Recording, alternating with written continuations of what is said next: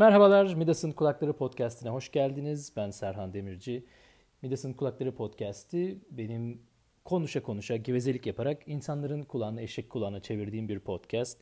Ee, bir süredir 10 yıla yakın bir zamandır uzak doğuda yaşayan biri olarak gözlemlerimi, tecrübelerimi, fikirlerimi paylaştığım bir podcast bu.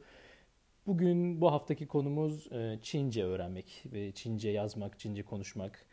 E, bu konuda çok fazla soru alıyorum. Biraz bundan bahsedeceğim. Birazdan başlıyoruz.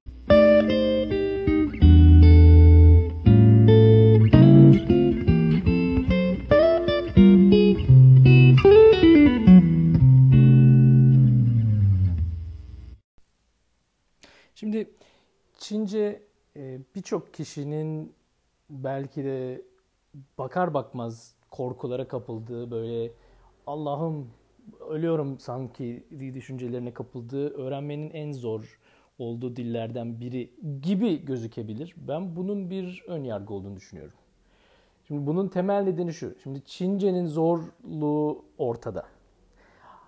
Ama acaba en zor dil Çince mi ya da bundan daha zoru yok mu? Ee, ben bu konuda biraz daha farklı bir düşünceye sahibim. Şimdi her şeyden önce bir şey ayırmak gerekiyor. Şimdi Çince bir dil. Çince okumak, yazmak yani Çince yazı bir başka bir şey. Yani bunu Türkçeden de anlayabilirsiniz. Yani Türkçe konuşmak bir şeydir ama Türkçe okumak, yazmak başka bir şeydir. Şimdi Çince'de de biraz böyle bir konu var. Şimdi Çince'nin okuma yazma tarafı bir yana, Çince'nin dil olarak konuşması, anla dinlemesi bir, bir yana. Bunlar iki ayrı şey. Dolayısıyla önce bu iki şeyi nasıl ayırdığımıza bir bakmamız lazım. Yani şimdi Çince konuşmaktan bahsediyorsak e, o kadar da zor olduğunu söyleyemem. Yani bir kere her şeyden önce bir dilin bence zorluğu e, kural yapısının karmaşıklığıyla çok alakalı.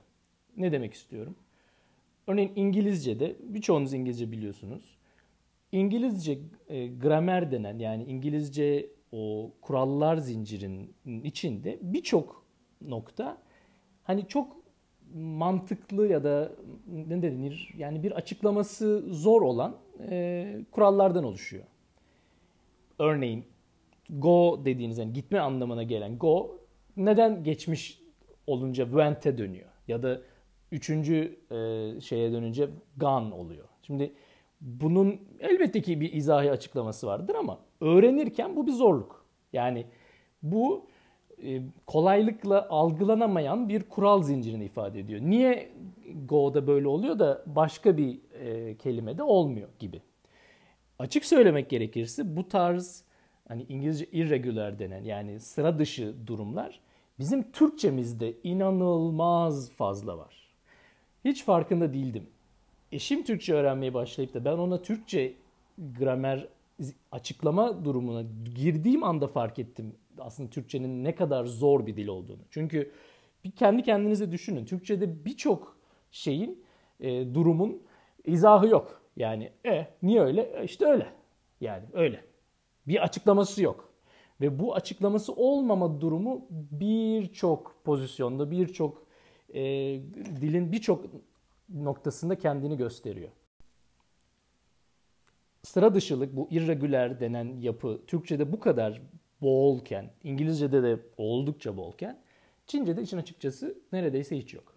Dolayısıyla aslında Çince dilinin yani gramer yani dil bilgisi tarafına bakacak olursak müthiş derecede basit ve yalın bir dil olduğunu görürüz. Dolayısıyla Türk e, şey Çince e, öğrenmesi zor bir dildir lafına çok fazla katılamıyorum. Çünkü öğrenmekten kasıt eğer dilin yapısını algılamaksa, onun kural yapısını algılamaksa orada çok büyük bir zorluk yok. Ee, Çince çok basit bir şekilde ben sen o siz biz onlar zaman hani geçmiş zaman şimdi yarın e, aradaki e, detaylar ve kelime yüklemle bitiyor. Şimdi bu ben geçmiş zamanı söylersem dün diyorum. Yarın dediğim anda gelecek zamanla dönüşüyor. Herhangi bir şekilde dilin yapısal e, özelliklerinde bir şeyleri değiştirmek zorunda değilim. Türkçe'de örneğin biz parti biliyorsunuz parçalar ekliyoruz sona. O parçalar değiştikçe e, şahıs değişiyor, e, zaman değişiyor değil mi? E, Çince'de böyle bir şey yok. Çince'de çok yalın ve çok basit, çok sıp yani düp, düpedüz, dümdüz bir e, dil bilgisi yapısı var. Dolayısıyla bunu öğrenmek de zor değil. Bunu öğretmek de zor değil. Ha, şimdi Çince peki o kadar zorlu hiçbir şey hiç mi şey mi zor değil? Hayır. Çince'nin de kendince başka zorlukları var. Bana soracak olursanız Çince dilinin en büyük sıkıntısı, en ağır yani zorluk noktası telaffuz. E, İngilizcesi pronunciation. Bu da şu. Şimdi Çince'de seslerin e, notası var diyelim. Yani herhangi bir sesi nasıl söylediğiniz, ne söylediğiniz kadar önemli. Örnek vermek gerekirse, örneğin Çince'de 4 tane e, hatta 5 diyelim temel ton var. Bu e, bir müzik, müzik notası gibi. Yani sesin e, zaman içinde nasıl değiştiğiyle ilgili bir kurallar zincirinden oluşuyor. Bu değişim, sesteki değişim e, farklı anlamlar taşıyor. Örnek vermek gerekirse ma, ma, ma, ma. Dört tane ayrı tonda söyledim. Bu her bir dört ayrı tonda söylediğim m, a yani ma sesi dört ayrı anlam ve dört ayrı e, sese ifade ediyor. Bir aynı değil. Şimdi bu neden çok büyük sıkıntı? Çünkü eğer İngilizcenizin telaffuzu çok iyi değilse siz İngilizce konuştuğunuz zaman bunu dinleyen kişi Aa, bu arkadaş İngilizce konuşuyor ama hani belki konuşması biraz kulağa tırmalıyor belki çok doğru değil ama ne dediğinizi anlama ihtimali çok yüksek. Sadece sizin yabancı olduğunuzu hemen anlayacaktır. Yani telaffuzun farklı garipliğinden dolayı ama sizi anlayacaktır. Şimdi Çince'de eğer telaffuzunuz doğru değilse e, çok affedersiniz akım derken bokum demiş oluyorsunuz. Yani karşıdaki adamın sizi anlama ihtimali hiç yok. Çünkü telaffuz yanlış olduğu anda sen tümüyle bambaşka bir şey söylemiş oluyorsun. Dolayısıyla telaffuzun pürüzsüzlüğü, hatasızlığı e, temelden bir ihtiyaç. Çok iyi İngilizce konuşan süper bir pronunciation ve mü- müthiş İngilizce konuşan biri olabilirsiniz. Onun bir anlamı vardır. Ama müthiş bir pronunciation'la Çinceniz yoksa kimse sizi anlamıyor. O nedenle de birçok e, uzak doğuda yaşayan yabancı Çin'de, Tayvan'da, Hong Kong'da, Singapur'da e, rezil kepaze oluyor işin açıkçası. Çünkü çünkü yani telaffuzu mükemmelleştirmek tabii zaman istiyor, e, uğraş istiyor, ter istiyor. Yani anlaşılmama, rezil olma, tekrar tekrar yani oralarda çok hikayelerim var yani anlatılabilecek. Ama pronunciation çok önemli Çince'de ve maalesef doğal olarak çok zor. Şimdi telaffuzun bu denli önemli olduğu tek dil Çince değil. Yani birçok dilde telaffuz e, önemlidir. Uzak doğu dillerin içinde yanılmıyorsam beni düzeltin yani yanlışım ol, olabilir ama Vietnam dilinde, Vietnamca'da bu tip telaffuzların olduğundan haberim var. Sanırım Tayland, Tay dilinde var bu tip şeyler. Bildiğim kadarıyla Japonca'da yok. Eğer yanılıyorsam gene düzeltin yani çok bunlar çok bildiğim şeyler değil ama yani uzak doğu dillerinde bu tip e, telaffuz e, şeyli temelli e, farklar var. Şimdi bu tabii insanı çok yıpratıyor öğrenme sürecinde. Yani insan istiyor ki yani yeni öğrendiğin böyle konuşmaya çalışıyorsun yani karşı tarafta bundan bir sempati duysun yani hani karşılıklı. Mümkün değil. Ben e, Çince öğrenmeye başladığım ilk dakika itibariyle hep konuştuğum, hep kullandığım yani bir cümle öğrendim. O cümleyi gidip birine söyledim. İki cümle öğrendim. O kişiye iki cümle daha söyledim gibi. Yani hani ne öğrendiysem onu hep kullanma e, şeklinde bir e, ne denir bir yaklaşımım vardı. Ve yani çok yıprandı yani. Çok yıprattı yani. Çünkü yani çok basit bir cümle söylüyor. Yani merhaba benim adım Serhan. Ben işte şuyum diyorum. Abi kimse anlamıyor. Şimdi bu da tabii insanı yüzüyor yani. Şimdi ulan ne kadar yanlış söylemiş olabilirim yani. Olmuyor, olmuyor, olmuyor. Çünkü pronunciation doğru yapmadığın anda, telaffuzu doğru yapmadığın anda hakikaten abartmıyorum yani akım derken bokum diyorsun. Hiç kimse de seni anlamıyor. Bu Çince konuşmanın zorluk tarafının en önemli boyutu bence. Tabii bunun ilerleyen aşamada dinlemede de tarafı var. Yani e, dinlerken doğru anlamamak da çok çok yaygın bir durum. E, duyamayabilirsin yani o ses değişimini ma ma ma ma yani şimdi bu o her zaman da bu kadar net olmayabiliyor.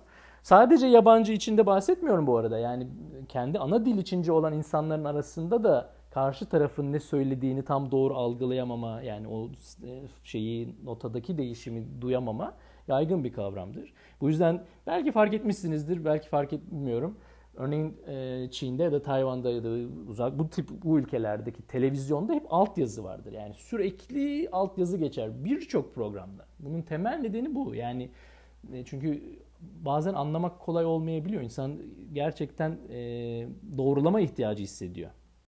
Şimdi konuşma ve dinleme dilin belki de ilk iki aşaması. Yani kendi ana dilinde olsa, bir yabancı dili bir öğrenme noktasında da olsa önce konuşuyorsun ve dinliyorsun yani. Çünkü sonuçta dil bir iletişim aracı yani karşılıklı karşında biriyle bir iletişim. Şimdi bunun e, bir de üçüncü, dördüncü boyutu okuma ve yazma geliyor. Şimdi okuma ve yazma tarafında Çince tabii e, gerçekten kelimenin tam anlamı insanı osurtmaya başlıyor. Çünkü e, Çince bir e, hieroglif yazısı. Hieroglif birçoğunuz biliyorsunuz. Hieroglif resim yazısı. Yani Mısır piramitlerinde ya da Mısır yazıtlarında olduğu gibi. Yani orada bir resim çiziyor adam. Tabii bu resim 5000 e, yıl önce daha gerçekten resim olarak benzerken zaman içinde daha ikonlaşmış, ikonigrafikleşmiş yani daha soyutlaşmış belki ama hala birçok e, kelime yazıda yani Çince yazıda e, orijinal resmini andırır. Yani birçok yerde bunun örnekleri var. Bunu burada podcast'te sesli olarak anlatmaktansa bir atıyorum bir web sayfasında ya da bir görüntüde bunu anlatmak daha doğru olabilir. Belki e, fırsat olduğu zaman öyle bir şey yapabilirim. Ama özde bu bir hieroglif yazısı. Parçalardan oluşan bir hieroglif yazısı. Yani resmin parçaları var bu parçalar birleştikçe yeni kelimeler oluşturabiliyor. Dolayısıyla çok böyle karman çorman böyle böyle müthiş olan ne oldu belli değil gibi gözükenler var. Daha basit olanlar var. Ama özde e, belli bir resim parçacıkları var ve bunlar bir araya geliyor. E, bir araya, tabii belli bir mantık e, çerçevesinde bir araya geliyor bu arada. Yani bu da işin en büyüleyici tarafı o. Çince öğrenmeye, yazma yazma anlamında, okuma yazma anlamında Çince öğrenme noktasında müthiş ben eğleniyordum. Yani çünkü orada antik Çinlilerin algısını düşünüyorsun. Yani onları nasıl algıladığını dünyayı görüyorsun. Yani o çok önemli bir şey. Çünkü nasıl kelimeleri nasıl niye öyle koymuş, nasıl bir anlam bir, ara, bir araya getiriyor falan. Bu müthiş keyifli bir konudur. Yani buna hakikaten bunun için uzun uzun yazmak yani gö size göstermem lazım. Kelimeyle anlatma, sözle anlatmaktansa göstermem lazım. Müthiş keyifli bir şey. Ee, müthiş nasıl denir insanı teşvik eden de bir şey. Yani ben hani uzak doğuya geldiğim ilk 1-2 yıl çok ciddi anlamda Çince çalışıyordum yani hani okuma yazma anlamında. Ee, ve çok büyük keyif alıyordum bu, bu tip e, nüansları algıladıkça. Çünkü, çünkü çok şey ifade ediyor o yazıda algılama. Okuma ve yazma deyince tabii e, resmen ilk zamanlar, ilk 6 ay e, Tayvan'daki bir e, ilkokul çocuğu ya da anaokul çocuğu gibi yani oturup saatlerce tekrar yaz, tekrar tekrar yazarak yazarak yazarak yani sonuçta bir ezber süreci var. Bu ezberde tabii elbette pratikle oluyor. Yani oturup kağıtlarca, sayfalarca böyle aynı kelimeyi tekrar tekrar yazarak yapıyordum. E, bu e, okuma anlamında bir kelimeyi birçoğu çoğu zaman e, okurken işte örneğin gazete okurken ya da işte internette bir şeyler okurken çoğu zaman e, sıkıntı yaşamıyorum. Ama yazmaya geldiği zaman bazen insan hatırlayamayabiliyor. Yalnız bir şey fark ettim ki bu yalnızca yabancıların yani bizim çektiğimiz bir sıkıntı değil. Ana dili yani Tayvanların ya da Çinlilerin de çok çektiği bir sıkıntı. Yani birçok arkadaşım ben fark ediyorum. Cep telefonundan bir bakıyor ya da lan nasıl yazıyorduk lan? Yani kenarına şunu mu yazıyorduk, bunu mu yazıyorduk? Ee, biliyorsunuz bir fıkra vardı, bunu onu anlatmayacağım burada ama hani Mısır hieroglif, iki tane hieroglif e, yazan adam e, neyse siz biliyorsunuz ben yani çok fazla anlatmayacağım. E, kelimenin nasıl yazıldığıyla ilgili detayı bazen e, ya ana dili bile olsa insan unutabiliyor. Dolayısıyla okuma ve yazma yani sadece yabancıların değil e, ana dili Çince olan kişiler için de büyük bir sıkıntı. Burada bir ayrımı da anmadan, onu değinmeden geçemeyeceğim. Çince'nin iki tipi var. Basitleştirilmiş Çince ve geleneksel Çince diye. E, bunun temelde e, şeyi nedeni birisi ana kara Çin'de yani mainland China'da yani Çin Halk Cumhuriyeti'nde özellikle kültür devriminin bir parçası olarak yazının bu kadar karman çorman ya bu kadar uzun böyle kıt kıt bir sürü parçadan oluşan bir resim çizmektense ya bunu daha basitleştirelim. Hem insanlar daha kolay okuma yazma öğrensin yani, yani bir de aynı zamanda yani süreç daha e, pratik olsun diye e, birçok karman çorman yazının basitleştirilmiş halleri kullanıma girmiş. Bilmiyorum yani 50-60 yıldır ne kadar zamandır varsa. E, bu biraz dediğim gibi ana kara Çin'e özgü bir şey.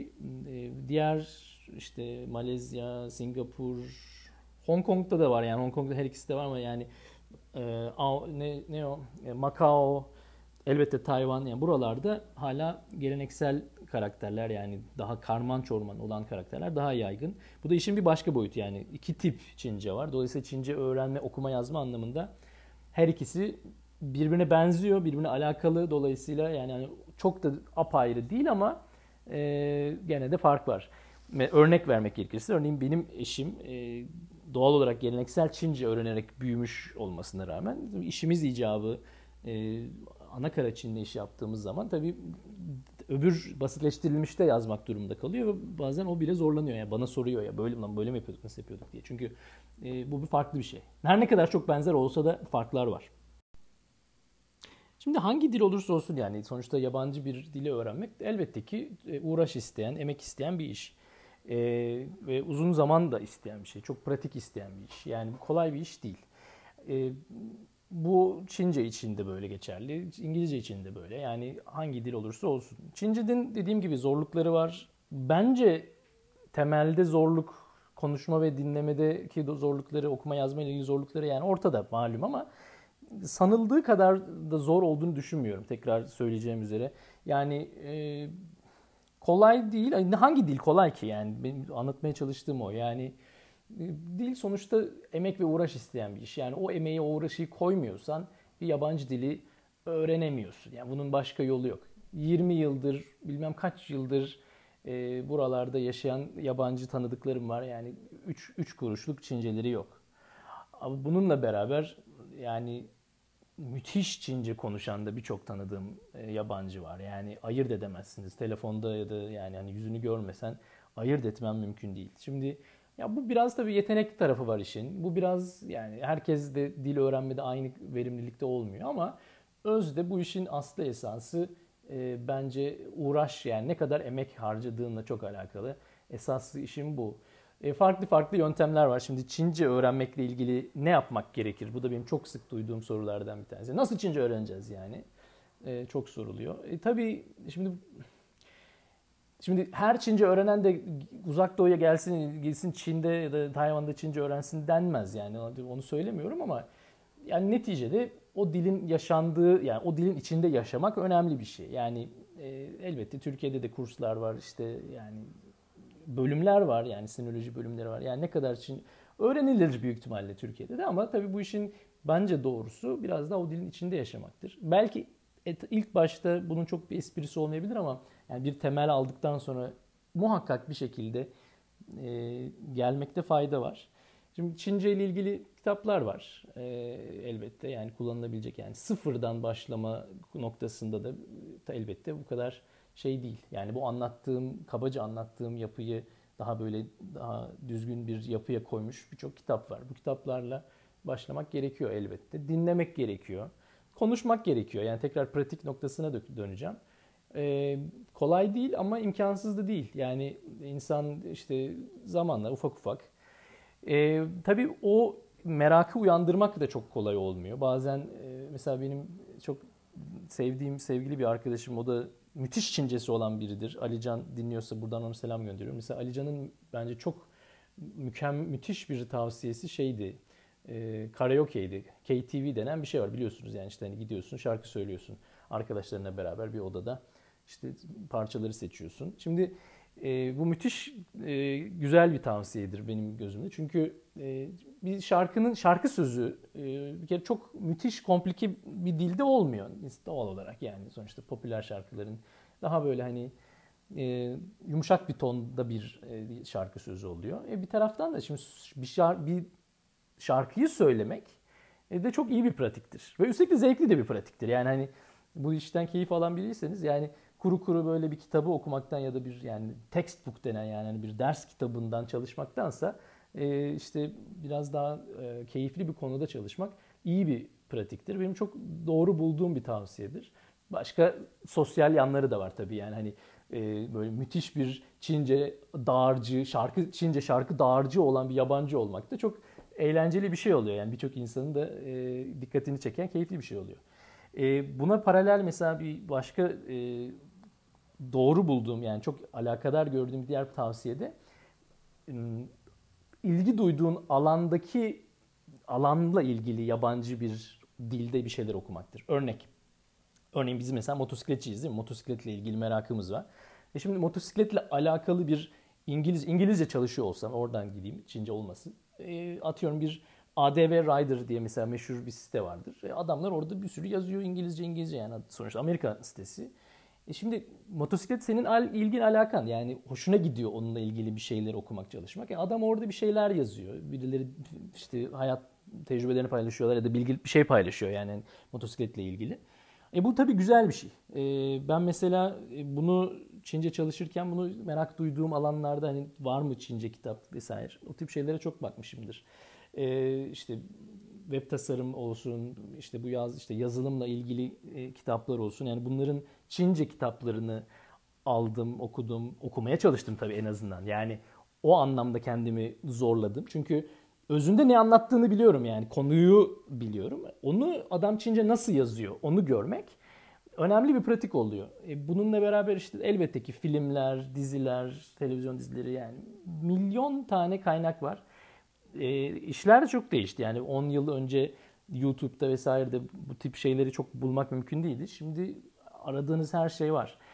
Ee, benim uzun zaman mesela çok severek dinlediğim bir iki podcast vardı. Bu podcastler şu an bulunamıyor. Yani bir şekilde online değil. Aşağı almışlar materyali bir şekilde.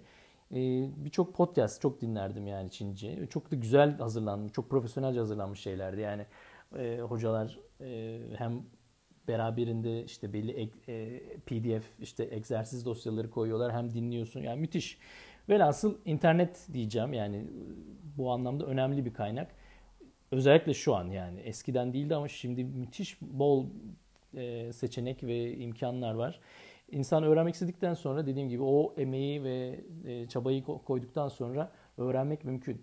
Son bu anlamda mesela dinleyen arkadaşlar vardır büyük ihtimalle. Burada yaşayan yani burada olup da Çince öğrenmeyen arkadaşlarıma hep böyle e, hmm demişimdir. Bu vesileyle tekrar yapıyorum. Hmm, görmüyorsunuz ama parmağımı sallıyorum yani. Siz biliyorsunuz kendinizi size parmağımı sallıyorum. Hmm, yani burada olup e, Çince öğrenmiyor olmak da bence çok büyük bir kayıp. Çünkü e, müthiş bir e, pratik imkanı var. Çünkü içinde yaşıyorsun yani kelimenin tam anlamıyla. Öğrenmek gerekiyor. Özellikle hmm yapmamın temel nedeni şu. Çünkü e, bir kültürü tanımanın, bir kültürü anlamanın, onların motivasyonlarını, onların hayata bakış tarzını anlamanın belki de en güçlü e, araçlarından bir tanesi onların dilini anlamaktır. Çünkü dil düşünce şeklini yansıtır. Nasıl düşündüklerini yansıtır. Dolayısıyla özellikle benim gibi uzak doğuya gelmiş, yerleşmiş burada da burada bir hayat kurma çabası, çalışması içinde olanların e, dil öğrenmiyor olması çok büyük bir kayıptır. Net söylüyorum bunu. Çünkü e, eğer çünkü dil bizi yabancılık, yabancı olmaktan yani yabancı sıfatından çıkaracak yegane araçtır. Ortak bir dilde anlaşabilmek, yani derdini paylaşabilmek, sıkıntını paylaşabilmek, başkalarının sıkıntısını paylaşabilmek, onlara arkadaş olabilmek dil müthiş önemlidir. Yani e, bu hangi dil olursa olsun, ne olursa olsun yani bir başka bir kültürün içinde bir hayat kurmaya çalışan biri o kültürün en ana temel can damarı olan dili eğer çözmezse mümkün değil oraya entegre olamaz. Yani onun içine giremez. E, bu anlamda tabii Çince bir e, zor bir e, giriş noktası ama önemli. Yani o olmadan burada e, bir kök salmak e, neredeyse mümkün değil, imkansız yani. Burada çok ufak Tayvan'a özgü bir detay daha vereyim. Bu yurt dışındaki arkadaşların çoğunun bilmediği bir şey olabilir. Şimdi bu kadar büyük, kocaman bir coğrafyada Çince bahsediyoruz. Şimdi zannetmeyin ki bütün bu Çince tek bir dil. Çincenin de tipleri var. Lokal bazı e, lehçe diyebileceğimiz şeyleri var ama hani Türkiye ile Azerbaycan gibi değil. Yani hani gerçekten farklılıkları olan. Örneğin Tayvan'ın kendine özgü Tayvanca denen bir dili var. Yani bu bir çeşit Çince'nin bir tipi ama e, ona onu ancak kendi anan, anneannen, babaannen yani hani burada olan biri ancak öğrenebilir. E, ben mesela çok çok iyi olduğumu söyleyemem Tayvanca'da. Yani uğraşıyorum ama yani çok kolay değil çünkü yani onun kendine göre zorlukları var. Bu da başka bir şey. Yani yaşadığın kültürün içindeki dil deyince de sadece genel geçen bir ana dil, e, devlet dili, Putonghua deniyor diye geçiyor, Goyu diye geçiyor. Yani devlet dili ya da ana dil olmasının haricinde bir de lokal, lokalize olan, lokal bazı farklılıkları olan şeyler de var. Yani bu da işin detayı. Yani orada bile bitmiyor iş yani onu demeye çalışıyorum. E, onun bile altına baksan başka detaylar çıkıyor.